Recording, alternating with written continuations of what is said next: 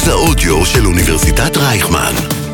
כל האוניברסיטה אודיוורסיטי. ענייני השעה. פרופסור ליאב אורגד ופרופסור יניב רוזנאי משוחחים על האתגרים הגדולים של המשטר הדמוקרטי בישראל, בישראל ובעולם. ובעולם. שלום למאזינות, שלום למאזינים, לצופות, לצופים. הדמוקרטיה הליברלית נמצאת בשנים האחרונות תחת מתקפה. לא רק בישראל, ברוב העולם המערבי.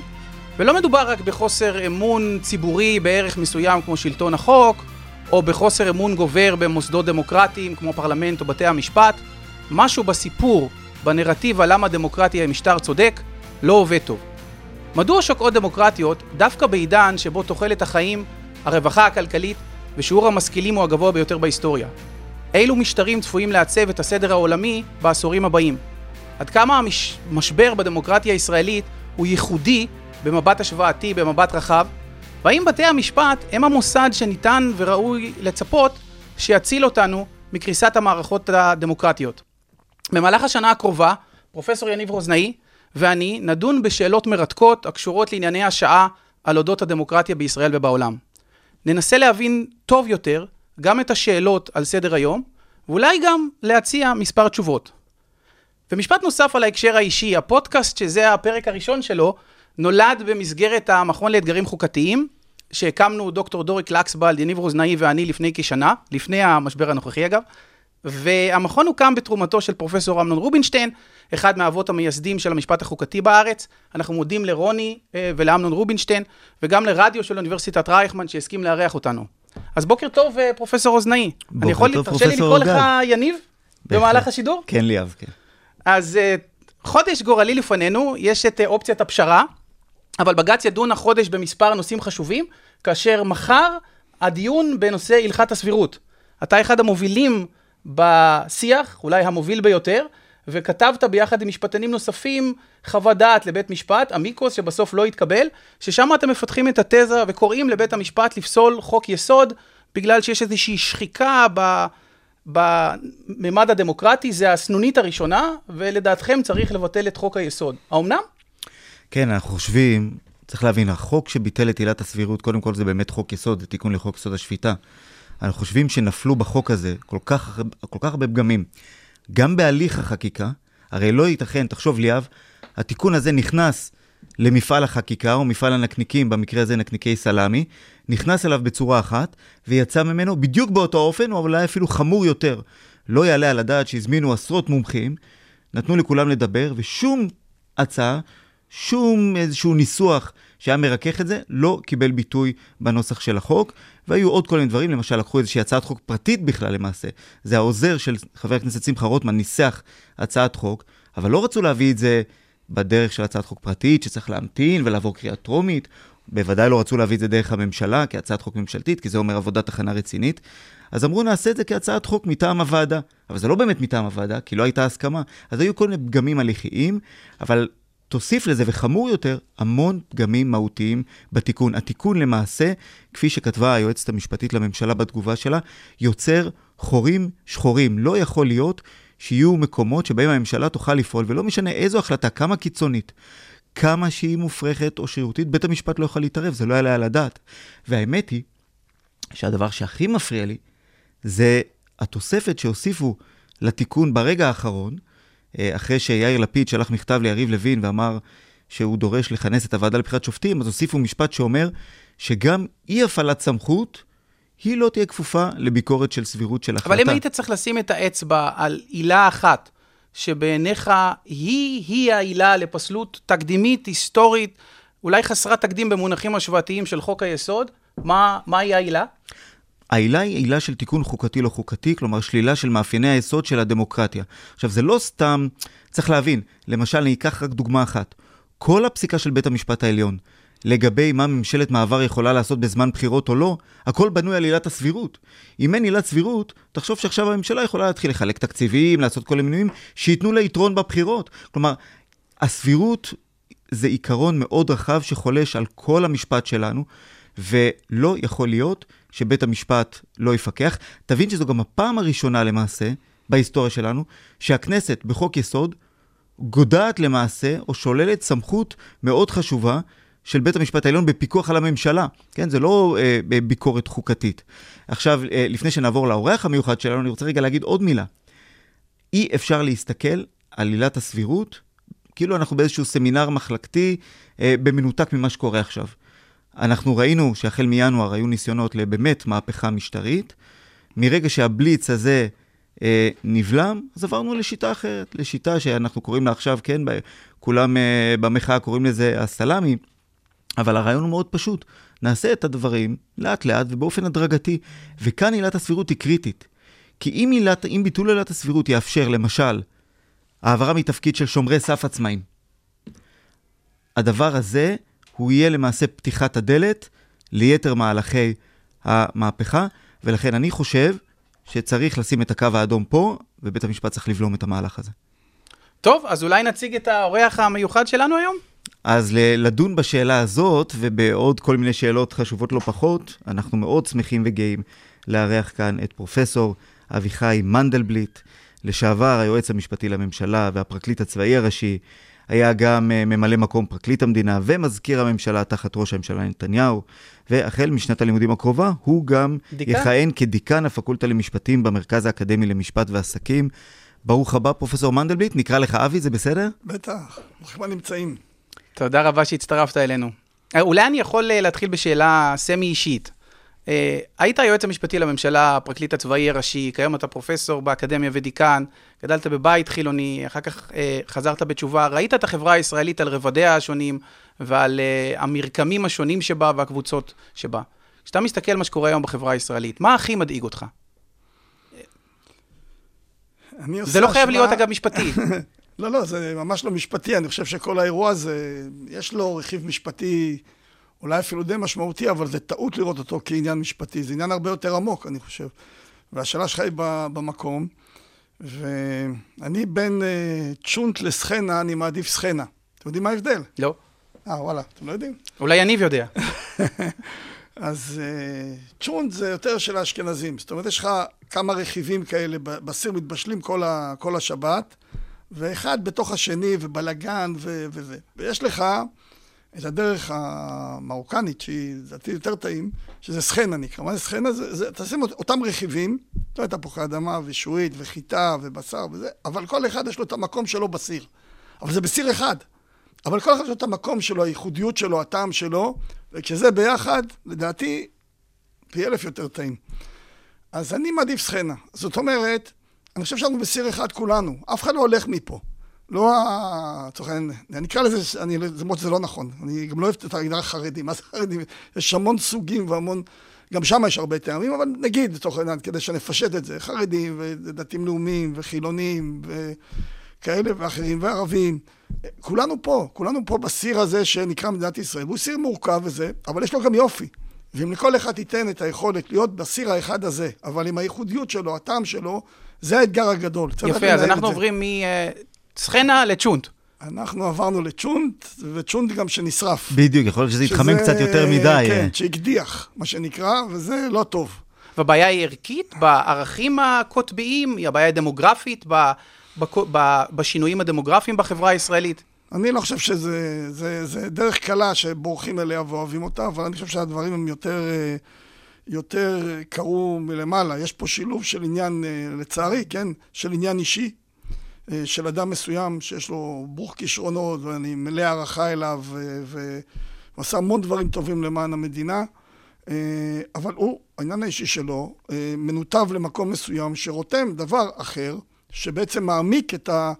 אה, את הפערים ואת הקרע, ולמעשה מוציא את כל האלמנטים השונים שכבר נשרפו מתוך הסיר החוצה. אז באנלוגיה שלך הבעיה היא לא בהכרח במעבר, אלא בטבח, לא בצ'ונט, אלא בטבח שמעביר אותנו נכון, מהסחנה החוכמה, לצ'ונט. החוכמה של ההנהגה שלנו זה לדעת לחבר.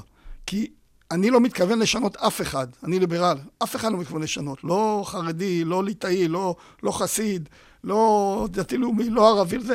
אני מכבד את כולם, והם צריכים לכבד גם אותי. וההבנה הזאת שאנחנו כולם ביחד, עם היופי של הייחודיות של כל אחד, זה ההנהגה צריכה לעשות. וההנהגה עושה דברים, לצערי, היום דברים הפוכים. היא מעצימה את הפערים, מעמיקה אותם, וצריכים לחזור ולחפש את מה שמאחד, גם אם הרבה דברים לא, לא ביחד. כן, זה... אז רק עוד שאלה אחת לפני שאנחנו עוברים לדבר על ענייני השעה או על סדר היום, אה, באנלוגיה שפתחתי בשאלה מה, מה, מה, מה מפריע לך, מה מטריד אותך בחברה הישראלית, כשאתה מסתכל על מה שקורה בעולם הדמוקרטי, אז הסקרים מראים שיש אה, משבר בכל העולם.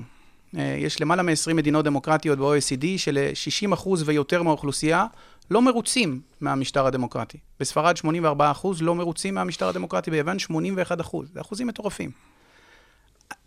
השאלה היא, ו- ואני, אין לי תשובה עליה בעצמי, למה, למה אנחנו נמצאים, הרי מדינת ישראל בהקשר הזה לא ייחודית.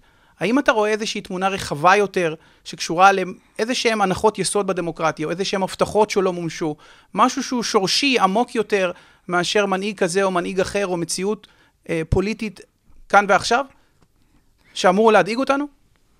קודם כל כן, אני, אני, חושב, אני חושב שהדברים, אה, גם אצלנו, אני לא כאילו שם את כל התשובה, זה, זה, זה בסוף, יש פה עניין, גם עניין אישי, אבל זה בהחלט רוכב על בעיה הרבה יותר עמוקה, שקשורה לחינוך, לסובלנות, להבנה של האחר וכדומה. זה דבר אחד. דבר שני, יש מורכבות שצריכים להבין אותה, שהיא משותף, משותפת לכל העולם.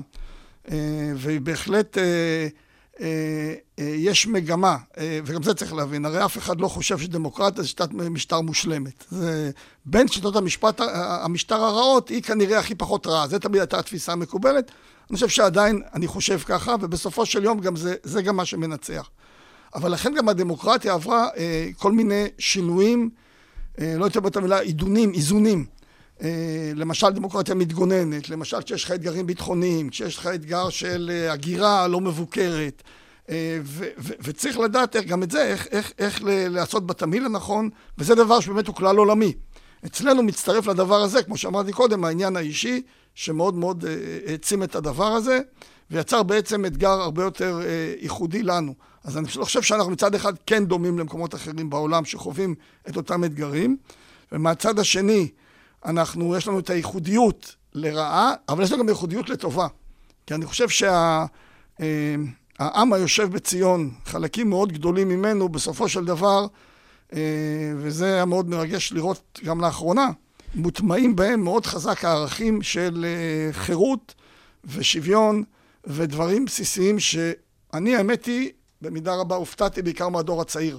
כי אני חושב שמי שגדל יותר מבוגרים, לצערי כבר כולל אותי, אז יותר גדלו באמת על הדברים האלה, ועל חינוך כזה, ואני חשבתי שאין את זה היום, אבל טעיתי, כי אני רואה שיש את זה.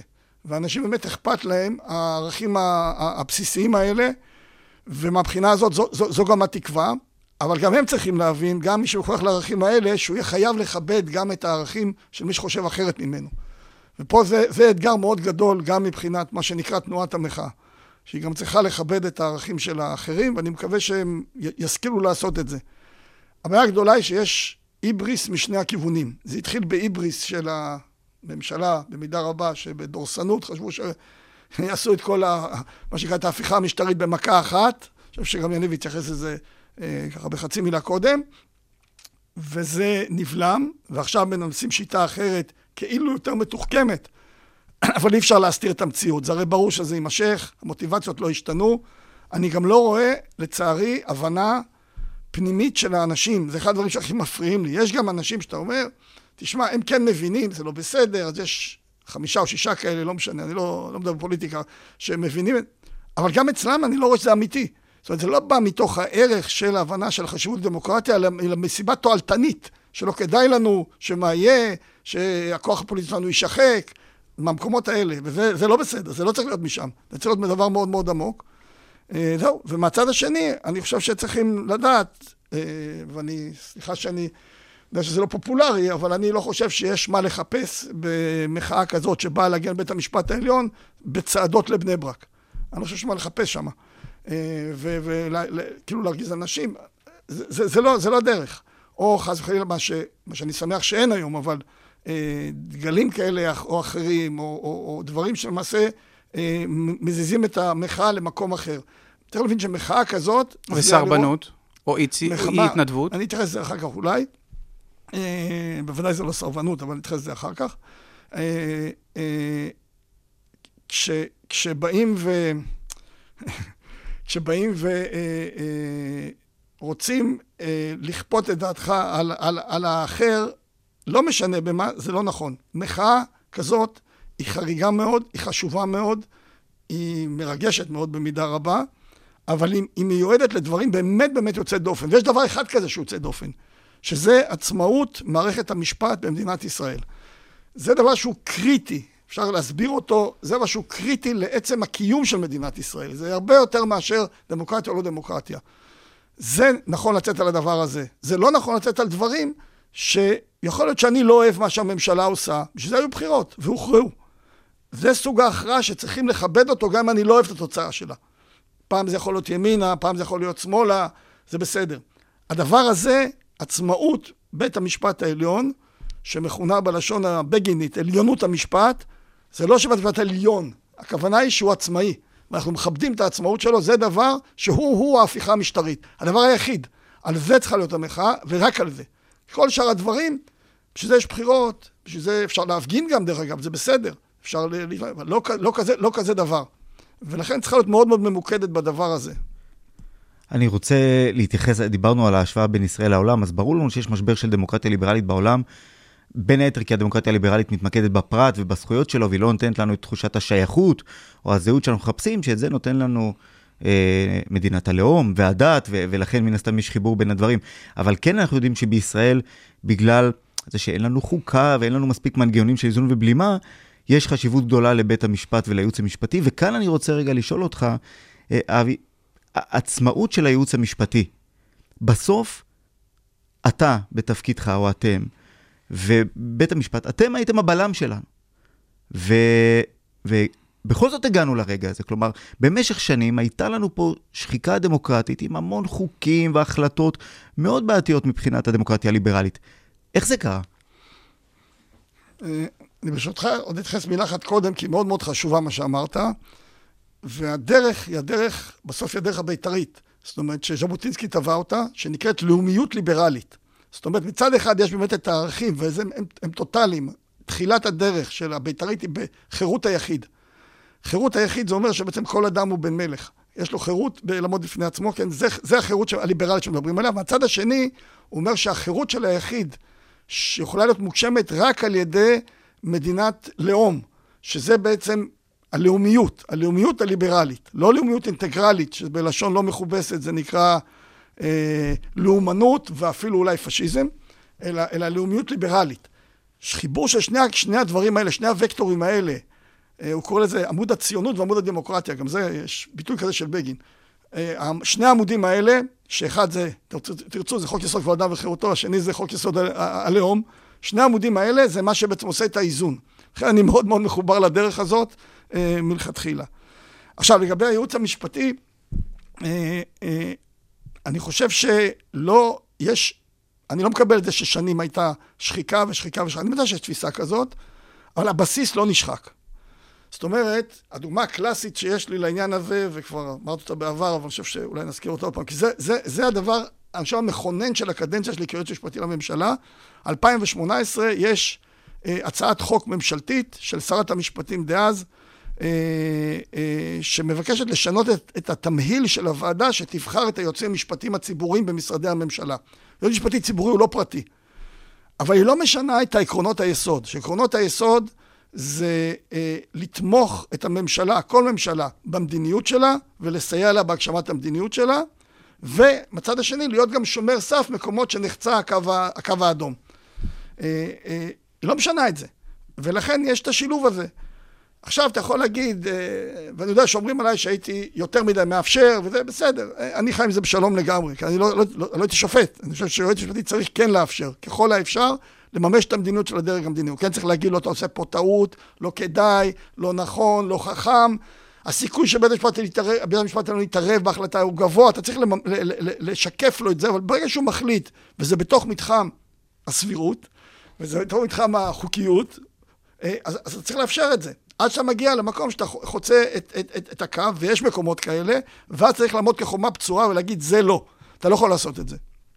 ואז הגיע חבר כנסת דאז, שלא הכרתי אותו, שקראו לו אמיר אוחנה. והוא הגיש הצעת חוק פרטית ב-2018, והצעת החוק הזו אמרה, מה פתאום? ההצעה הזאת הממשלתית, שאני לא אהבתי אותה, אני אומר לכם, גם אמרתי לה את זה, שזה לא טוב וזה, אבל אמרתי, אני לא, אני לא אמנע את זה, כי לא, זה, לא, זה לא בלתי חוקי. הוא אמר, לא, ההצעה שלי אומרת, אין יותר שמירת סף. המינוי הוא משרת אמון של יועץ משפטי ציבורי למשרד הממשלה של השר. משרת אמון ציבורית. וזה אמרתי, חיפשתי איך, איך לצ... אמרתי, אני קודם כל זה לא, אני לא מוכן לזה, זה לא חוקי, אי אפשר להגן על זה ואי אפשר זה. ואז פעם ראשונה הגעתי למקום שאני מדבר על יסודות, אה, עקרונות יסוד של, של השיטה. עקרונות יסוד של השיטה, זה מה שאמרת קודם, יניב, הנושא המשטרי בעצם. מה, מה זה המשטר? זה, זה המפקעה המשטרית. זה סותר את עקרונות היסוד של השיטה, כי אם אין שמירת סף, אז אין לך שום מנגנון הגנה, בטח במדינת ישראל שיש לה אפס מנגנוני הגנה. ואז הלכנו, ואז הגשתי חוות דעת כזאת על, על, על, על, על, על העמדה של איילת שקד, הערתי הערות, אבל לא אמרתי היא, היא, היא בלתי חוקית, העמדה של, של אמיר אוחנה אמרתי בלתי חוקית, שזה לא פשוט להגיד את זה, אבל זו הייתה העמדה, וזהו. וחשבתי נגמר. עכשיו, אני מודה שלא אהבתי להגיע אז לכנסת, היום אני עוד, uh, המצב היה נפלא יחסית למצב היום, אז היום הייתי עוד, כן, לא, ממש מיעטתי מאוד להגיע, משנים הגיעו, אה, יועצים משפטיים, אני לא כמעט ולא הגעתי. לא המקום שהכי רציתי אה, אה, אה, להשקיע את זמני בו. ואז נדהמתי לגלות שמגיעים אהרון ברק לכל ישיבה, בישיבת החוקה של אז. אהרון ברק, יצחק זמיר, אליקים רובינשטיין, וגם מאיר שמגר, זיכרונו לברכה, היה שם בתמונה, הוא כבר הרגיש לא כך טוב, אז הוא לא בא פיזית, אבל הוא היה... ומלחמת עולם. איזה שלוש, ארבע, חמש ישיבות, שעות, שעות, שעות, ישבו שם ונלחמו וספגו השפלות ועלבונות. ו... עכשיו, יצחק זמיר כבר אז היה לדעתי קרוב ל-90. אהרון ברק היה אז, אני חושב, 84, משהו, 3, משהו כזה, אולי אפילו יותר קצת. ובאמת, יהודים לא צעירים, וגם הם בחיים לא באו לכנסת. על הדבר הזה, רק על זה. מכל הדברים הרעים שקרו, וקרו דברים רעים, רק על זה מלחמת עולם. ולא הצלחתי להבין מה מלחמת אז גם אני הגעתי דרך לכל הישיבות, כי אני הולכת לבד, וזה, ובסוף זה לא עבר. ורק לקח לי, לקח לי לא מעט זמן, והאמת היא זה קרה כש, כשאמיר אוחנה מונה לשר משפטים, ואז הבנתי את הרעיון ואת השיטה, שעכשיו שמענו את השיטה, שאומרת בעצם, אין יותר ייעוץ משפטי ציבורי, אין שמירת סף. יש רק עורך דין פרטי שמייצג אותי. ואם הוא לא עושה מה שאני אומר לו, אני מעיף אותו מהתפקיד. זה משרת אמון טוטאלי. אז אולי אני יכול אה, בהקשר הזה רגע להוסיף שאלה בנושא שומרי הסף. אמ, באנלוגיה לכדורגל שאתה מבין היטב, השאלה תהיה האם שומרי הסף הם השוער, שאמור באמת למנוע את הקריסה של המערכות, או שחקני ההגנה, או אולי גם הם החלוץ, החלוץ בפני המחנה שאמור להוביל את המדינה קדימה, יותר לכיוון הליברלי, או יותר לכיוון הלאומי, במה שהזכרת, לאומיות ליברלית. והשאלה שאני רוצה להציב לך היא, כשאתה מסתכל על מה שקורה בעולם, המודל הישראלי, כולל של מוסד היועץ המשפטי לממשלה, הוא מאוד מיוחד. הוא לא קיים בשום מקום אחר. ואחת הטענות הייתה, וזו טענה שהושמעה במהלך השנים גם על ידי גורמים מאוד ליברליים, אה, כולל כאן באוניברסיטת רייכמן, שהמוסד, אה, יש פה יותר מדי סמכויות. אחת האפשרויות הייתה הנושא של פיצול. מה רע למשל, כמו שקורה במקומות אחרים בעולם, שהם מגיעה ממשלה חדשה ומחליפה את היועץ המשפטי לממשלה. זה קורה באנגליה, זה קורה במקומות אחרים. והשאלה היא, האם לא... האם שומרי הסף לא הפכו משוער לחלוץ? טוב, אני מכיר את הטענה הזאת. אה, אני מצטער, אבל אני חולק עליה באופן כללי, ולגבי מדינת ישראל באופן פרטני. וגם פה יש חלוקה, עוד פנימ, חלוקה פנימית, שיש דברים שאני אגיד שהם רעים, אבל אני אומר, אפשר לעשות אותם. כמו למשל, שאלת על שאלת פיצול התפקיד, בדרך שבה הציע את הדברים אה, שר המשפטים הקודם, אה, גדעון סער, שגם עשה שינויים וכדומה, אני אמרתי כל הזמן, זה, זה אפשרי, זה חוקי. אני חושב שזה תהיה טעות, ואני אביע את עמדתי המקצועית שזה תהיה טעות. אני יכול לנמק גם למה, וזה ייקח הרבה מאוד זמן. יש הרבה סיבות לזה, אה, ולא בכדי גם כל היועצים לשעבר ופרקליטי המדינה לשעבר כמעט כולם התנגדו לזה, אבל, אבל נשים את זה בצד. זה בוודאי חוקי, אפשר לעשות את זה. אה, למה? כי אתה לא משנה את, ה, את, ה, את השיטה. אה, יש דרך אחרת לעשות את זה, שלדעתי לשם חותרת הממשלה הנוכחית. למשל, אה, ראיתי שאמרתי שזה מופיע בתוכנית, אמרו לי זה לא מופיע בתוכנית, אז אני ראיתי תדרוך שהיה, לא טועה, צמתי טוכפלד של שר המשפטים, יריב לוין, שהוא, שהוא אומר שימנו תובע כללי, בנפרד, שמי שימנה אותו זה הממשלה. שגם דוח אגרנט ודוח שמגר, שהם אה, כל הזמן מזכירים אותו בנושא הייעוץ, בנושא, בנושא הפלילי, תובע כללי, לא יעלה על הדעת שהממשלה אה, תבחר את התובע הכללי שלה. שזה בעצם אה, דבר מאוד, מאוד, מסוכן. עכשיו, לגבי אנלוגיה... אבל רגע, האם לא יעלה על הדעת שממשלה, שהיועצת המשפטי לממשלה הנוכחית, בשלוש חוות דעת שמוגשות בחודש הזה לבית משפט עליון, קוראת כנגד הממשלה, האם לא יעלה על הדעת ש... מה אתה היית עושה אם היית בתפקיד? אני מדבר על חוות הדעת בנושא הסבירות, שיש פה קריאה של היועצת המשפטית לממשלה תקדימית, אני, תקן אותי, אני, אני לא מכיר שום מקום בעולם שהיועץ המשפטי לממשלה קורא לבית משפט לפסול חוק יסוד או חוקה. הנושא השני זה בוועדה לבחירת שופטים, אי כינוס הוועדה לבחירת שופטים, והנושא השלישי, שכנראה חוות הדעת אה, תקרא שיועץ המשפט, שראש הממשלה הפר את הסכם ניגוד העניינים. שלוש חוות דעת נגד הממשלה. אם זה היה יועץ משפטי ב, בכל מקום אחר, אז טוב, אפשר היה להסיק שהמסקנה היא... אנחנו, אנחנו כאילו קצת מדלגים מהר מנושא לנושא ואני לא מצליח להשלים, אבל uh, uh, זה, זה, אני, אני מתלבט כאילו לענות לזה או, או, או, או לסגור את התשובה הקודמת, כי זה לא, זה לא מוצע. בבקשה. התשובה הקודמת. אני ממש בהתלבטות בעניין הזה, אבל מה שתגידו, uh, אין לי בעיה לדלג לעניין הזה עכשיו. Uh, בגדול, אני, קודם כל, uh, אני אלך אתכם מהסוף.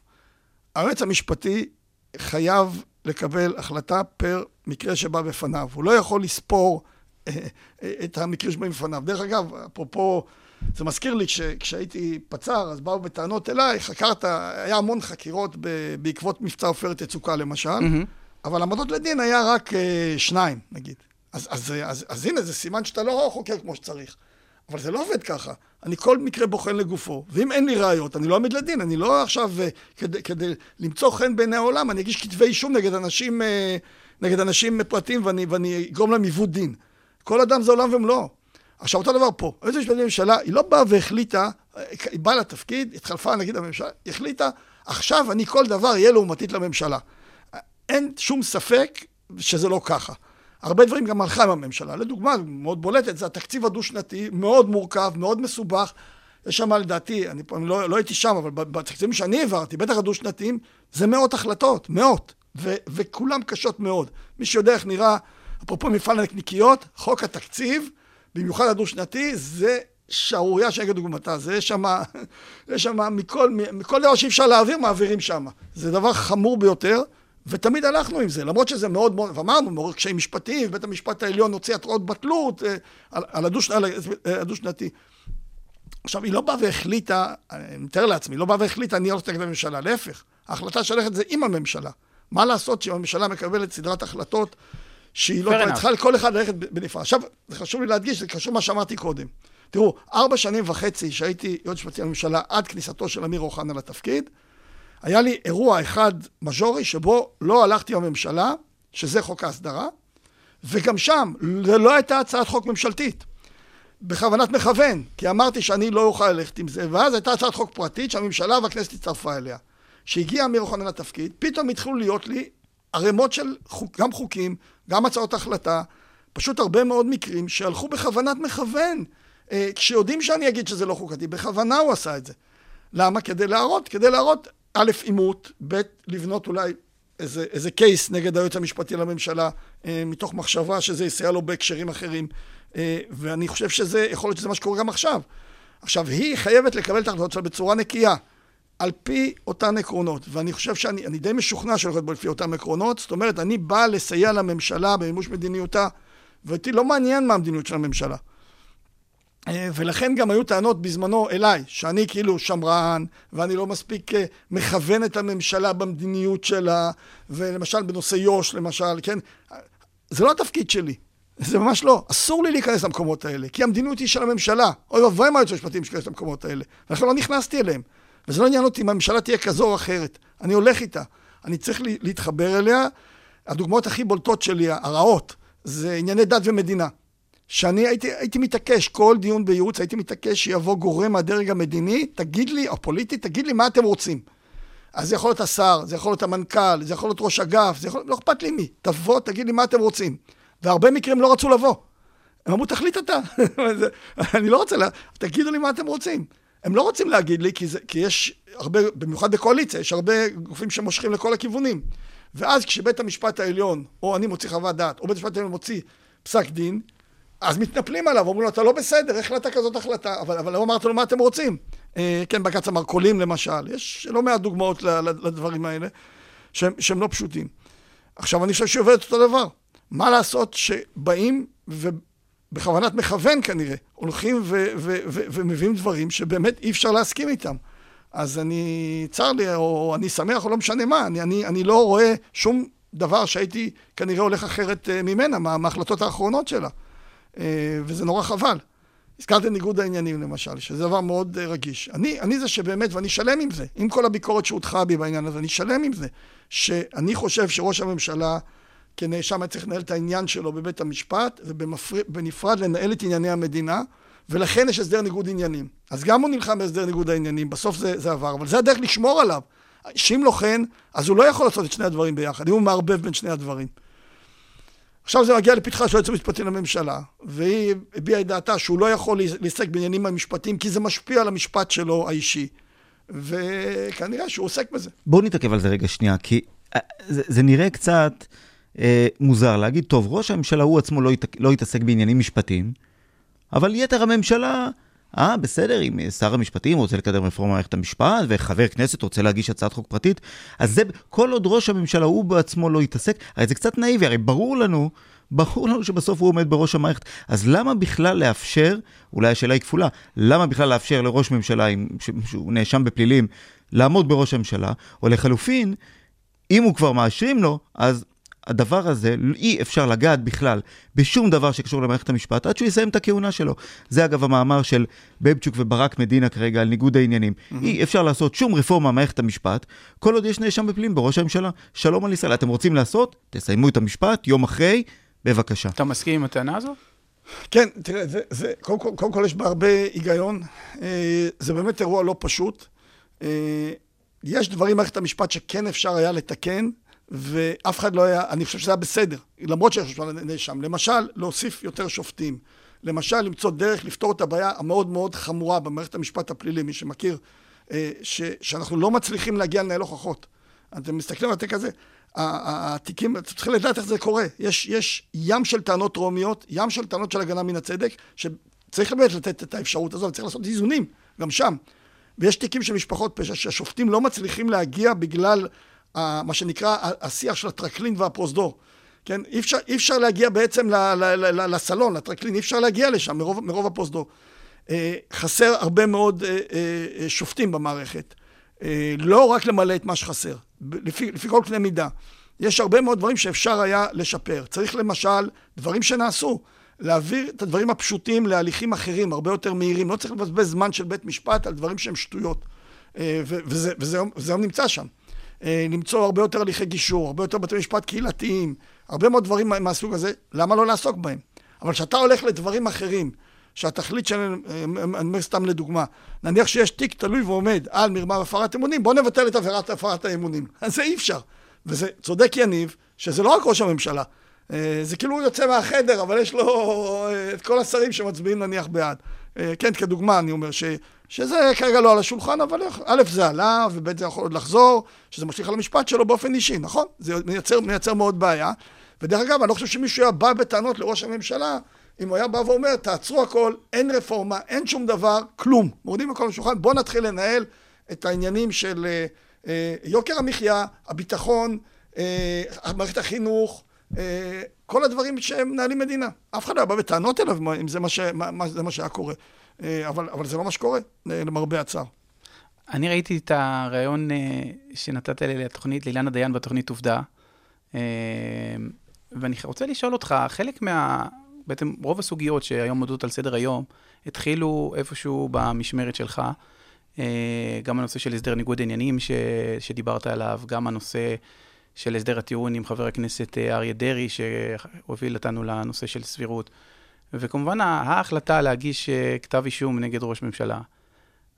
כשאנחנו מסתכלים על זה, כשאתה מסתכל על זה במבט, אה, וזה ככה פריבילגיה של אה, ניתוח בדיעבד, יש משהו שהיית עושה אחרת? כן, זו שאלה שהם נורא אוהבים לשאול אותי, וחככתי ובדקתי, והתשובה תהיה לא פופולרית, התשובה היא לא. לא. לא. אני חושב שההחלטות היו כל דבר לפי, לגופו של עניין, כל דבר על בסיס מערכת שנתנה לי עצות. האחריות היא עליי, ההחלטות הן שלי. אה, אבל, אבל, אבל זה באמת היה, התהליך היה תהליך נכון. כל המערכת הייתה שם, גם המשטרה, גם הפרקליטות, גם הייעוץ המשפטי, עשינו את זה הכי טוב שאנחנו יודעים. אפשר לחלוק על אה, דברים כאלה ואחרים, אבל, אבל זה דברים שככה אוקיי, מתנהלים. אבל זה כשאתה נכנס עכשיו, אתה קצת מדבר פה כפרקליט הצבאי, אתה אומר האם החייל או המפקד בזמן הלחימה, במצב שהוא היה נתון בו, אם הוא פעל באופן סביר או לא. ככה אתה מנתח את המערכת, את, איך שאתה התנהלת. אבל אני רוצה לדעת אם ברטרוספקטיבה, בדיוק. עכשיו, לא, ברור שבאותה נקודת מבט חשבת שזה הדבר הנכון. לא, לא, גם היום אני מסתכל על זה. עוד פעם, זה, זה, זה, זה, אתה כן צריך לחבר את הדברים האלה, כי בסוף אתה חי לפי שיטה מסוימת. אני, לא- אני בכוונה לא יכול להיכנס ל, ל, לניתוח של תיק כזה, בטח תיק מתנהל, לצורך העניין. אבל אני חושב שההחלטות היו, היו, היו החלטות מאוזנות ונכונות, ועל בסיס הדרך המקצועית שבה צריכים לקבל החלטה. למשל, נדבר נניח תיאורטי, יש ההחלטה על כתב אישום, אם, אם יש סיכוי סביר להרשעה. החלטה על מעבר מבדיקה לחקירה, בדיקה זה איזשהו חשד. כשיש חשד סביר לביצוע עבירה, אתה חייב לעבור לחקירה. הכל עם, עם התייעצויות. אחרי זה מתבסס סיכוי סביר להרשעה, אתה עובר סיכוי סביר להרשעה. אה, ו- וכן הלאה. זה, זה, זה הדרך האחרונה של הדברים. ובסוף יש בית משפט שמברר את הדברים. זה, כמה הדברים צריכים להתנהל. אני לא רואה משהו לא, משהו לא, משהו לא נכון. אה, אז אתה סבור שגם בית המשפט, כשהוא קבע באותו פסק דין מפורסם של ה-11-0, שראש ממשלה יכול לכהן גם אם הוא נאשם בפלילים, מבחינתך זה היה מוצדק. מוצדק לחלוטין, אני חושב שההחלטה נכונה. עכשיו צריכים לבדוק איך הדברים קורים בפועל. עכשיו, יכול להיות שיש שינויים, אה, וככל שיש שינויים, זה יכול לשנות גם את התוצאה. אבל נכון לאותו זמן צריך לתת את ה... לפחות האפשרות ש, שבאמת תהיה הבחנה בין הדברים. אה, ואני אומר לכם, אני אומר, אני יודע, תגידו נאיבי, לא הגיוני, לא יכול להיות, לא זה, כן אפשר לעשות את הדברים. כן אפשר היה וכן היה מצופה לעשות את ההבחנה בניהול המשפט, ויש סניגורים מצוינים שעושים עבודה מצוינת, עושים את העבודה, נאבקים, עושים כל מה שצריך, התביעה עושה את מה שהיא צריכה, זה מתנהל במקום אחד. במקום השני, ניהול המדינה. ניהול המדינה, מלכות לא נוגעת במלכות, יש שני קווים מקבילים, והאמת היא, האירוע, לדעתי, גם ייזכר לדיראון עולם, האירוע הנוראי הזה שמתייצבים עם הפודיום, של, עם סמל מדינת ישראל בבית המשפט המחוזי, אתם יודעים למה זה משול בעיניי? זה משול בעיניי. הנאום של אה, ראש הממשלה. עם כל האופוזיציה. השרים מאחוריו. כן. כן. אה, אה, לא, היה ראש ממשלה. ראש ממשלה, אוקיי. אה, אה, אה, למה, למה, למה, זה, למה, זה, מה זה משול בעיניי? אה, יש, יש אה, שגרירויות זרות.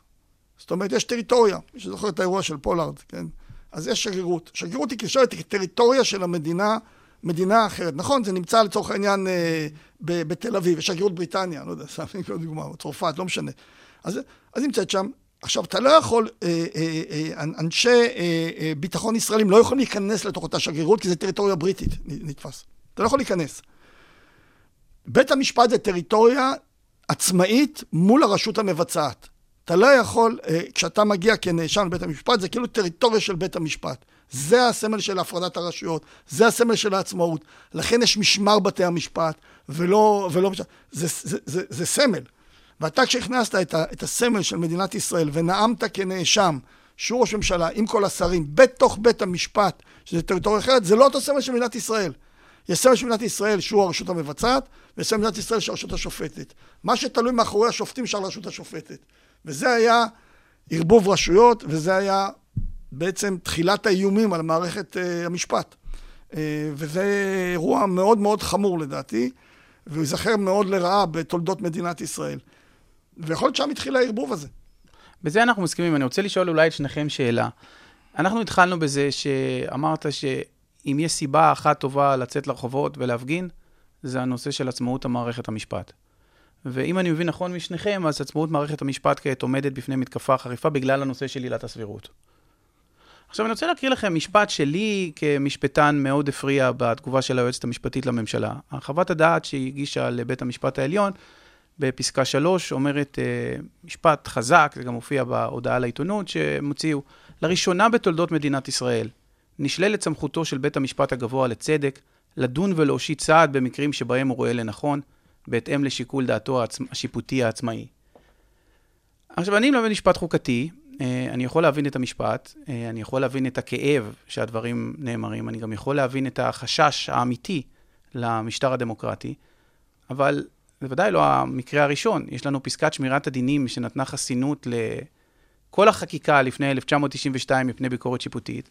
ב-94 תוקן אה, חוק יסוד חופש העיסוק והוספה פסקת התגברות. יש לנו אה, סעיפים ששוללים את סמכות בית משפט לדון אה, בהקשר של ועדת הבחירות המרכזית או מבקר המדינה.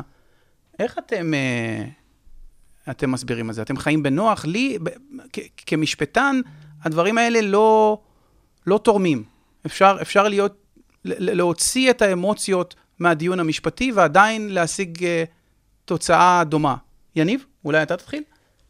כן, אני מסכים לחלוטין עם מה שהיועצת המשפטית לממשלה כותבת בדבר הזה. אני חושב שצריך לעשות את ההבחנה. כשהיה למשל תיקון לחוק שאמר ששום בית משפט לא יכול לדון בערעורים על ועדת הבחירות, מהמם. זה היה בחוק רגיל של הכנסת. חוק רגיל, ולכן בגלל שהוא סתר את חוק יסוד השפיטה, בית המשפט פירש אותו בצמצום. שמירת הדינים שהזכרת, היא לא מונעת מבית המשפט לדון בחוקים ישנים או לפרש אותם בהתאם לחוק יסוד כבוד וחירותו. היא עדיין, כל הדברים האלה עדיין מותירים מרחב תמרון מאוד מאוד רחב לבית המשפט. פה תשים לב לניסוח של החוק. קודם כל זה תיקון לחוק יסוד השפיטה. שזה בכלל אמור היה להיות בחוק רגיל של סדרי מינהל, שקובע איך רשויות המינהל פועלות ואת עילות הביקורת השיפוטית. אבל לא, רצו בכוונה לגדוע את הכוח של בית המשפט ולתת לו במחאות סתירה, ואז מתקנים את חוק יסוד השפיטה, אומרים לו, לא, לא, לא, אתה לא יכול לא לדון, לא לדון ולא להוציא צו, שום בית משפט בעניינים האלה. זה ממש, כמו שהיועצת אומרת, יצירת חורים שחורים, אה, אה, ולכן אני חושב שהמשפט הזה שהוא הוא, הוא חזק, הוא לא רק חזק, הוא גם נכון. fair enough, אה, לא נתווכח על זה עכשיו. גם יש נושא פסקת, פסקת ההתגברות, שהוסף ב-1994. אבל מה שאני ניסיתי לשאול, זה יותר, האם כשמנסים להתנתק מהאירוע, ומהפרטים המאוד נכונים, כמו מסיבת העיתונאים שאתה הזכרת, האם אין איזשהו משהו שאפשר להבין בצד השני, במחנה השני, אה, בישראל, בעולם, שאתה אומר, אולי גם המערכת טעתה.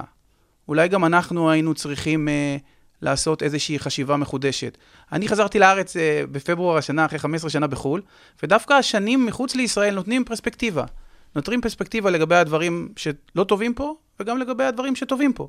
אבל בעיקר נותנים פרספקטיבה לגבי מערכת המשפט בישראל, והעוצמה שלה, וה... וגם הטעויות, צריך לומר, שנעשו. והרבה יותר חזק בעיניי זה גם, אתה יודע, להודות בטעויות שנעשו. ואני שואל, האם, האם אתם לא חושבים שהמערכת גם טעתה לאורך הדרך?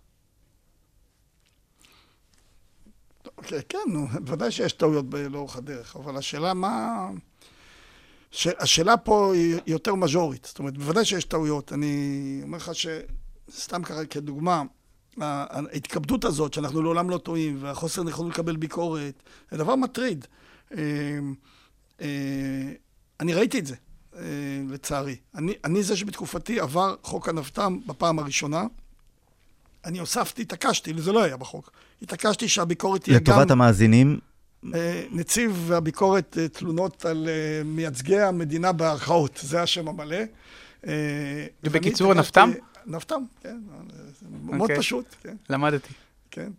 אה, אה, אני התעקשתי שהביקורת תהיה גם אישית על היועץ המשפטי לממשלה, זה לא היה בחוק. חשבתי גם נכון שיבקרו אותי. עכשיו, אני בא באמת מהצבא, שהתחקיר זה נשמת אפו של הצבא.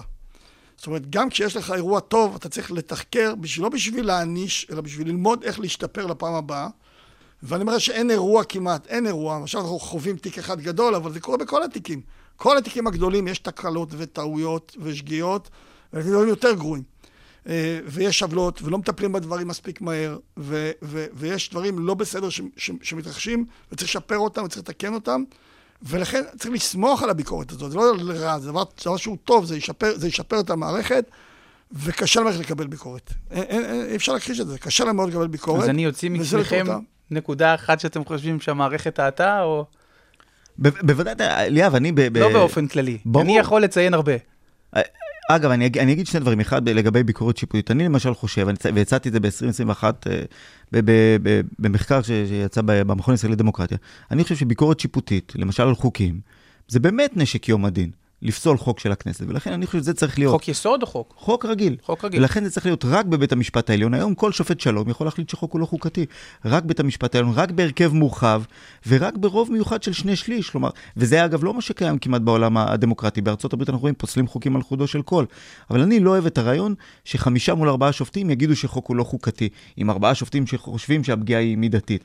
אז גם אני יכול לחשוב על רעיונות איך לצמצם קצת אה, את הסמכויות הנרחבות של בית המשפט. אבל יש הבדל משמעותי בין תיקון לבין הרס. ומה שאנחנו רואים עכשיו זה הרס. אני כשנכנסתי לתפקיד, הדבר שהכי חשוב היה לי לעשות, זה להעביר את חוק יסוד החקיקה. ואני נלחמתי על זה, כל שרי המשפטים שמעו את זה ממני, תעשו את זה, תעשו את זה. גם כשהיה שרים הכי כאילו, כאילו, נוחים למערכת. כן? אף אחד לא נוח באמת. כל אחד רוצה את האינטרסים שלו. אל תטעה, שום ממשלה, לא שינוי ולא לא שינוי. כולם דואגים לבייס שלהם. וזה. ופה צריך מישהו שישמור על הדברים. אבל אני אומר, בסוף, אני כל כך מסכים עם, עם, עם יניב, אני יותר קיצוני ממנו לדעתי. היה, היה הצעות, היה רעיונות, אני גם חשבתי, צריך להגיע לבית משפט עליון כדי לפסול חוק. זה צריך להיות רוב מיוחס, זה לא יכול להיות רוב רגיל, צריך להיות הרכב רציני. צריך לקבוע איך קובעים חוק- חוקי יסוד, צריך לקבוע את הדיאלוג בין הכנסת, בין הכנסת לבין, לבין בית המשפט העליון. הכנסת בעצם זה בממשלה, אין לנו כנסת. כנסת זה פיקציה. אבל את הדי- הדיאלוג בין הרשות המחוקקת, so called, לבין הרשות השופטת, יש דיאלוג, ולגיטימי גם שיבואו ויעשו התגברות. אני לא הייתי נגד התגברות, הייתי בעד התגברות. שאלה מתי, באיזה רוב וכדומה, כן? יש כללי משחק שצריך לקבוע אותם. עכשיו, זה היה הזדמנות, הזדמנות שהוחמצה. דווקא הייתה תקופה, זאת אומרת שכל הזמן דיברנו על זה, זה המפתח. מתעסקים בשטויות, מתעסקים בפיצול, כן פיצול, לא פיצול. תעשו פיצול, בסדר, זה לא יפתור את הבעיה של המערכת. תשכחו מזה. אדרבה, שלא תטעו. עכשיו אני לוקח את הטיעון לצד השני. ככל ש... אה, ככל ש... יש טיעונים משני הצדדים בעניין הזה, אבל ככל שהתובע יהיה מנותק מה, מהייעוץ, התוצאה תהיה החמרה ניכרת עם, ה- עם הפוליטיקאים. זה, זה שלא, שלא תטעו, זה יהיה בדיוק הפוך ממה שחושבים. אה, לאורך זמן יראו את זה גם. אבל, אבל זה לא משנה. מתעסקים בדברים שהם באמת לא הליבה. הדבר הליבתי זה לקבוע את, את, את הכללים, את ערכי היסוד, את, את הדיאלוג בין המערכות השונות, וצריך לשנות אותם, ואני לא חושב את זה בגלל מה שקרה עכשיו.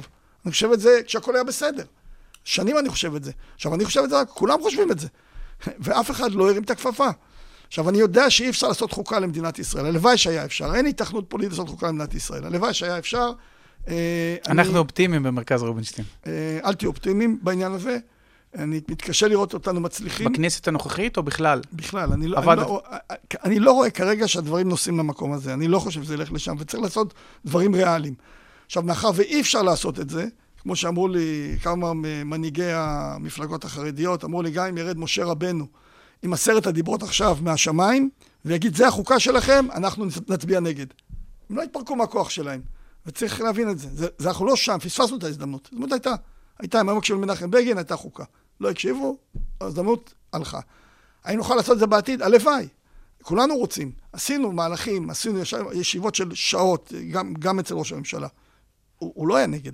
זה לא ש, שזה מישהו נגד, אבל בסוף קונסטלציה פוליטית לא תאפשר את זה כנראה. אז בואו נלך על מה שאפשר. מה אפשר? אוקיי, חוקי יסוד. אבל בואו נעשה את זה כמו שצריך. עכשיו, מה החוק יסוד הכי חשוב? החקיקה, חוק יסוד החקיקה. ושם אתה יכול לפתור 99% מהבעיות האמיתיות, ושם יש גם נכונות ורצון, ואולי מהלימון הזה תצא לימונדה, במובן זה שגם אלה שמתנגדים יבינו שזה לטובתם. וזה סוג הדברים ש, שאפשר לעשות, ונכון לעשות, וצריך לעשות, וזה יפתור הרבה מאוד בעיות. למשל, לא חוק יסוד הפטרו, גידול הפטרוזיליה בבית שאן, בלי לפגוע בבית שאן, כן? אפשר לעשות חוק יסוד לזה. לא, אני רוצה, אני רוצה חוק יסוד אמיתי. על מה? על מה עושים חוק יסוד? איך עושים את החוק יסוד? ואז נבנה לנו באמת את הדברים כמו שצריך. מה הדיאלוג? או בית המשפט יש לו יותר מדי כוח? בסדר, בוא נחליש את בית המשפט. בוא נחליש את היועץ המשפטי לממשלה. בוא נקבע את היועץ המשפטי לממשלה בחוק. אין חוק יועץ משפטי לממשלה. למה? יש חוק יסוד הפצ"ר, יש, חוק- יש חוק יסוד. יש חוק לפצ"ר, יש חוק ליועמ"ש השב"כ. לכנסת. יועמ"ש יועמ"ש הכנסת, לכל, לרשויות המקומיות, רק יועץ משפטי לממשלה אין לו חוק. וזה כמעט ההחלטה, כמעט ההמלצה היחידה של דוח שמגר שלא התקבלה. כמעט היחידה, יש עוד אחת, אבל זה, זה כמעט היחידה. לא קיבלו את זה אף פעם. בממשלות שהיו נוחות כאילו למערכת המשפט, לא זה. לא, לא רוצים. למה? בואו נעשה סדר עם הדברים האלה, כי זה יחזור על עצמו. אני זוכר בזמנו אמרתי, שדיברתי על אה, עקרונות סוד של השיטה, ככה קראתי לזה, ואמרתי, זה לא מספיק ההגנה שיש על זכויות האדם. יש גם עקרונות סוד של השיטה שצריך להגן עליהם. אז אמרה לי, או אמרו לי שרי המשפטים, זה לא רק אחד, אמרו לי, אל תדאג, זה לא יכול לקרות. זה לא לפני הרבה שנים. וזה קרה, ועוד איך זה קרה. הנה, עכשיו זה קרה. אז הנה, אז עכשיו צריך לעגן את זה. אז בואו נדבר על מה שקורה עכשיו. אז בואו באמת, אז, אז יש לנו, אנחנו לקראת סיום, אז בואו נעבור לדבר רגע על הדיון של מחר. אה, מחר יהיה דיון, הרכב אה, מלא של 15 שופטים על הסבירות, ומעניינת אותי כי אתה היית שם ואתה הפעלת את הסבירות ואת העילות האחרות. אז אני רוצה שפעם אחת ננסה להבין רגע. כל הזמן אנחנו שומעים מה אתם דואגים מביטול הסבירות. יש עוד ניגוד עניינים, ומידתיות, ושיקולים זרים. מה, באמת, בתור יועץ משפטי, הרי כל החלטה שתגיע, אני מניח שתוכל למצוא עילה אחרת להתערב. אז מה כל כך גרוע בביטול של הסבירות? אני לא חושב שבכל מקרה אפשר למצוא. אם רוצים להיות uh, ישרים, דרך אגב, גם, גם, פעם אני לא רוצה להיכנס לבג"ץ הזה יותר מדי, אבל גם בבג"ץ דרעי, הרבה שופטים הלכו רק על הסבירות, לא כולם הלכו על ההשתק השיפוטי. אבל זה לא תמיד תמצא את זה. למשל, אם הוא לא היה... אם, לא- הייתה התבטאות מסוימת, בסדר, אבל אם לא היה התבטא, אז מה, אז, אז מה היה? כאילו, אבל אני באמת לא רוצה להיכנס לתיק כזה, כזה או אחר. אתה כן עובד הרבה מאוד עם הסבירות. הרבה מאוד מהדברים, צריך להבין, זה לא סתם שבארבע שנים וחצי הראשונות שלי בתפקיד לא היו מקרים שלא היה לי הסכמות עם הממשלה. היה לי מקרים שבית המשפט לא קיבל את עמדתי שהגנתי על הממשלה. אבל לא, לא, זה לא סתם. למה זה לא היה? כי היה דיאלוג. כשאני בא ואומר, למשל, חוק, למשל חוק יסוד הלאום, דוגמה קלאסית, בנוסח המקורי שלו היה העדפה של חוק יסוד הלאום על פני חוק יסוד כבוד אדם וחירותו. זאת אומרת, הוא עליון לחוק יסוד כבוד אדם וחירותו. זו הייתה ההצעה המקורית.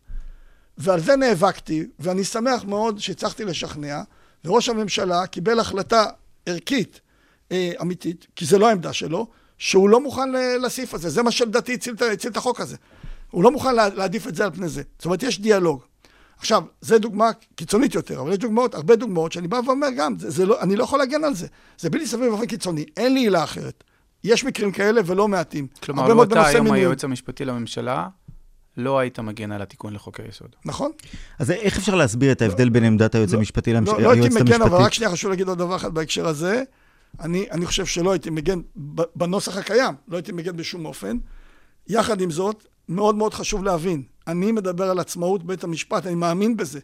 זה אומר שכל החלטה שיקבל בית המשפט, אני אכבד אותה, ואני אקבל אותה, ואני אדרוש מכולם שיקבלו אותה, גם אני לא אוהב אותה. יש לי החלטות שאני לא אוהב, אז מה? זה, זה המשמעות של העצמאות, ואני סומך על כל אחד ואחד מ-15 שופטי בית המשפט העליון. יריב לוין אמר, אין לי אפילו שופט אחד עליון שם שאני סומך עליו, אני סומך על כולם. מעניין. לא אכפת לי מה הדעות שלהם, לא אכפת לי זה. קראת את חוות הדעת של היועצת המשפטית כן. לממשלה? היית חותם עליה.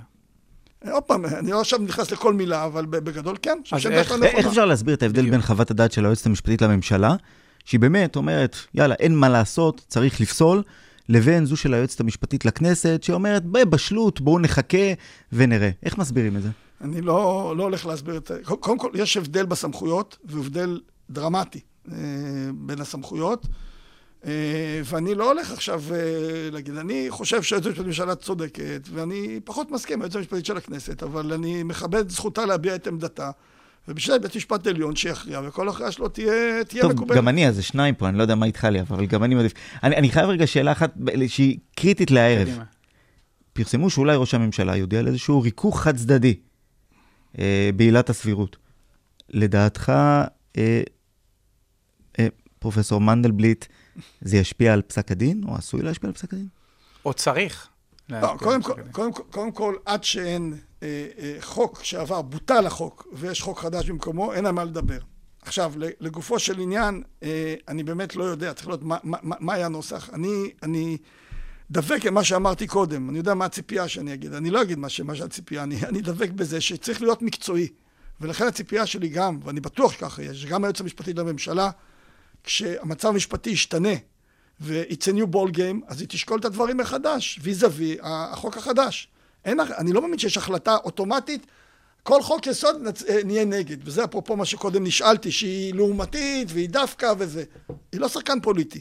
היא צריכה ללכת ולבדוק את הדברים כמו שהם, ואני בטוח שככה היא תעשה, וזה מה שאני הייתי עושה.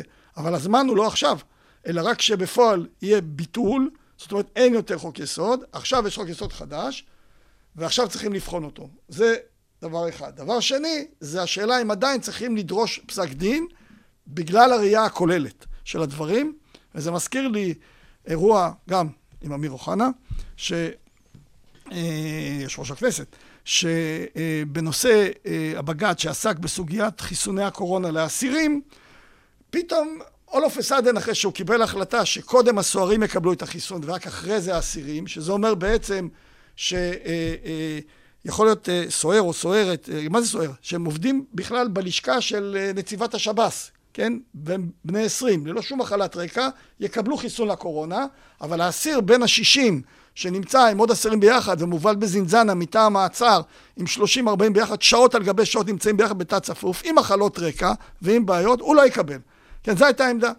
אה, וזה אפשר להגן. עכשיו, ממש לפני הדיון, בבג"ץ כבר כבר היה את הדיון.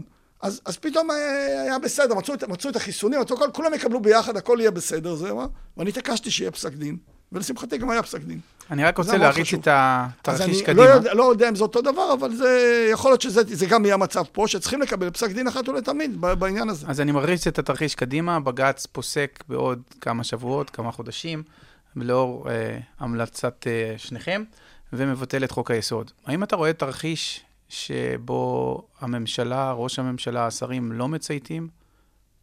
תרחיש המשבר החוקתי, ה... כן, לא יודע, אני, אני, קודם כל השאלה מתי זה, מתי זה יהיה רלוונטי. כי, כי זה שהוא קיבל החלטה עקרונית שהוא פסל את חוק היסוד, צריך לראות המינוי של דרעי, המקרים- למשל. שיקרו המקרים המתאימים. אני לא יודע, אני לא, אף אחד לא אמר שהמינוי של דרעי על השולחן, אני לא, לא מכיר את זה. אני לא ראש מכיר. הממשלה ימנה את עצמו לשר אה, הביטחון. אה, כן, לא יודע, צריך לראות, יכול להיות, צריך לראות. אה, אה, רגע, אחד. אה, אה, אה, שתיים, שתיים, שתיים, אני, אני לא שמעתי אה, את ראש הממשלה ודאי, ולא שמעתי שרים אחרים גם, או מרכזיים אחרים, שאומרים שהם לא יצייתו להוראות בג"ץ. חלקם אמרו שגם לא, חלקם גם לא אמרו שהם, שהם אה, כן יצייתו, אבל הוא גם לא אמר שהוא לא יציית. ובינינו, לא מאמין שיעזו לעשות את הדבר הזה, כי הנזק הבינלאומי ה- יהיה אסטרטגי על הדבר כזה. פשוט נזק בלתי ניתן לשיעור, בכל ההיבטים. אה, בסוף מדינת ישראל נמצאת בעולם. אולי שכחים את זה, אבל היא חלק מה- מהעולם, וגם, עם כל הכבוד, ויש הרבה כבוד, אה, יש, היא מאוד מאוד קשורה ותלויה לבנות הברית שלה בעולם המערבי. אה, חלקם נמצאות במזרח, סתם אוסטרליה, יפן, לא יודע. אבל, אבל, אבל העולם המערבי כתפיסה היא מאוד קשורה, היא מאוד תלויה, היא רוצה להיות חלק ממשפחת העמים הזאת, והחלטה כזאת, כאילו מצפצפים על בית המשפט העליון, זאת אומרת, אין יותר עצמאות של מערכת המשפט, זו הח- החלטה שהנזקים שלה יהיו אסטרטגיים והרי אסון, ממש. טוב, אני פתחתי, יניב, שאלה אחרונה? שאלה אחרונה לסיכום, בוא נצא שנייה מהמשפט. היית יועץ משפטי לממשלה, היית מזכיר הממשלה. איך אתה מתמודד ברמה האישית עם כל ההתקפות עליך, בכלל על שומרי הסף, בעיקר התקפות שמגיעות גם מהמחנה שלך, למעשה. איך אתה מסתדר עם זה? זה מחנה. לא, הבית, אה, הבית, ה- ה- נקרא לזה ה- ה- ה- ה- ה- הלאומי-ליברלי שציינת אוקיי, אז אותו. מי ש, מישהו ליברלי, קודם כל אני חושב שמישהו לאומי ליברלי לא, לא, לא חושב שתוקף אותי כל כך, אני דווקא רואה תמונה אחרת של הדברים. אה, מי שלא לאומי ליברלי, אז זה כן תוקף, אבל הוא לא ליברלי כנראה. אוקיי, אז אבל- אבל נשים את זה בסדר בצד. גמור, הם מתמודדים. תראה, זה, מגדלים אותך לזה. זאת אומרת, בסוף אתה גודל בצד המקצועי, החלטות שלך צריכות להיות אה, באמת מקצועיות. אה, באיזשהו מקום, אצלי זה לדעתי היה יותר, יותר קל, אבל גם יותר קשה מאשר היועצת, במובן זה ש... שאצלי היה יותר קל, כי הייתה תקופה שהיה הרבה יותר אפשר לעבוד, וגם התקופה, בסוף, זה לא היה כל הזמן אה, מלחמה. המצב עכשיו הוא הרבה יותר גרוע מהבחינה הזאת. אה, אה, זה יותר, פחות טוב. מצד שני, זה הרבה יותר קל. כי, כי זה, אין מה לעשות, שהמלחמה היא טוטאלית, ומבינים שרוצים בעצם אה, אה, רק לתקוף בצורה לא עניינית. אז אתה עומד על שלך. יש את העקרונות שדיברתי עליהם, וזה הרבה יותר קל ממה שחושבים. זאת אומרת, זה לא מזיז לך.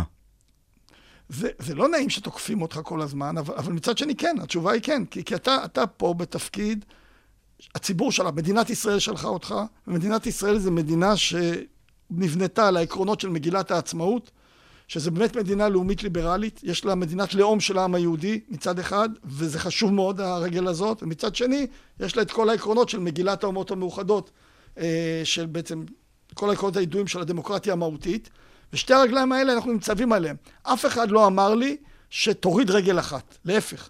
שתי הרגליים, אף אחד לא אמר לי. שהם היו אומרים לי, תוריד רגל אחת, אנחנו הופכים למדינה שיש לה רק רגל לאומנית, לצורך העניין, אחת, אז אני כנראה לא הייתי, לא מוכן להיות בתפקיד הזה. אבל אף אחד לא אמר לי את זה. אף אחד גם לא אומר את זה היום. רק, רק בפועל, מה שעושים בעצם, מורידים רגל אחת משתי הרגליים, אומרים זה דמוקרטיה, אבל זה לא דמוקרטיה אמיתית, אלא זה דמוקרטיה פורמלית, זה, זה לא דמוקרטיה, זה, זה, זה בדיחה להגיד שזה דמוקרטיה, הדבר הזה. אה, ו, וזה מה שפועלים. אז פה נמצא, נמצא מי שנמצא ומגן על המדינה, דרך אגב זה כל שומרי הסף, כולל בארגוני הביטחון, כולם פה עומדים ושומרים על, ה, על העקרונות האלה, הערכים האלה, ואנחנו נמשיך להיות שם, גם בסדיר, כמו היועץ המשפטי לממשלה, וגם מילואימניקים כמוני.